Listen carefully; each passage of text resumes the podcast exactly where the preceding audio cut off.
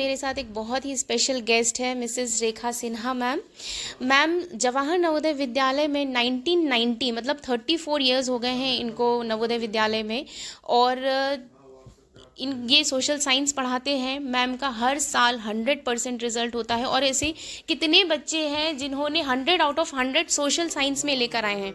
तो आपको बता दूँ कि जवाहर नवोदय विद्यालय देश के ऐसे विद्यालय हैं जो गाँवों में बसे हुए हैं, केंद्रीय विद्यालय हैं ये जो गाँव में बसे हुए हैं और यहाँ बच्चे गाँव से आते हैं, सरकारी स्कूलों से आते हैं सिक्स क्लास से एंटर होते हैं और ऐसे में टीचर्स के लिए बहुत बड़ा चैलेंज होता है क्योंकि यहाँ इंग्लिश सीबीएसई इंग्लिश मीडियम हो जाना, हिंदी हिंदी भी पढ़ते हैं साथ में बट ये बहुत ही चैलेंजिंग होता है और टेंथ तक मतलब उनको किस तरह से इम्प्रूव करना, ये मैम बहुत अच्छे तरीके से जानते हैं। तो मैम जानना चाहते हैं कि सोशल साइंस में बोर्ड क्लासेस में बच्चे हंड्रेड ऑफ़ हंड्रेड कैसे ला सकते हैं?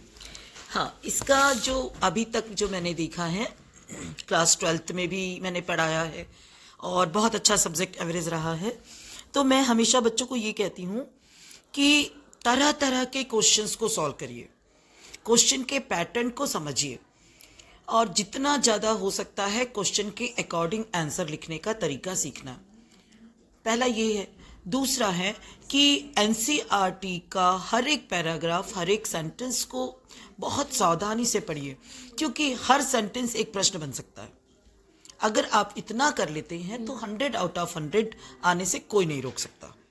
मैम जैसे लैंग्वेज बच्चे लिखते हैं तो ये किस तरह से इम्प्रूव कर सकते हैं वो?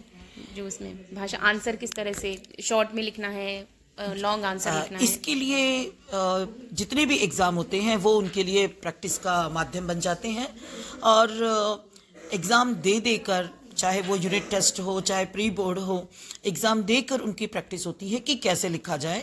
और लिखने के तरीके में two three five four marks के जो भी क्वेश्चन होते हैं तो उसके अकॉर्डिंग आपको आंसर लिखना होता है फाइव मार्क्स का।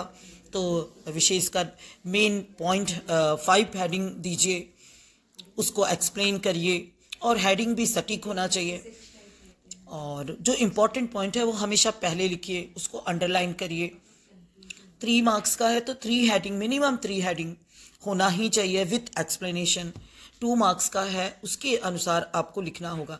तो अंकों के अनुसार लिखना और उसके साथ साथ उससे भी ज़्यादा इंपॉर्टेंट है जो मैं हमेशा बच्चों को कहती हूँ कि तरह तरह के प्रश्नों की प्रैक्टिस क्योंकि एक ही प्रश्न कई तरीके से पूछे जा सकते हैं। आंसर उनका एक होगा पर प्रश्न कई तरीके से होते हैं और ऐसी ही स्थिति में बच्चे होते हैं कंफ्यूज हम्म। तो जितने ज़्यादा क्वेश्चन की प्रैक्टिस होगी उतना ही अच्छा रिज़ल्ट होगा।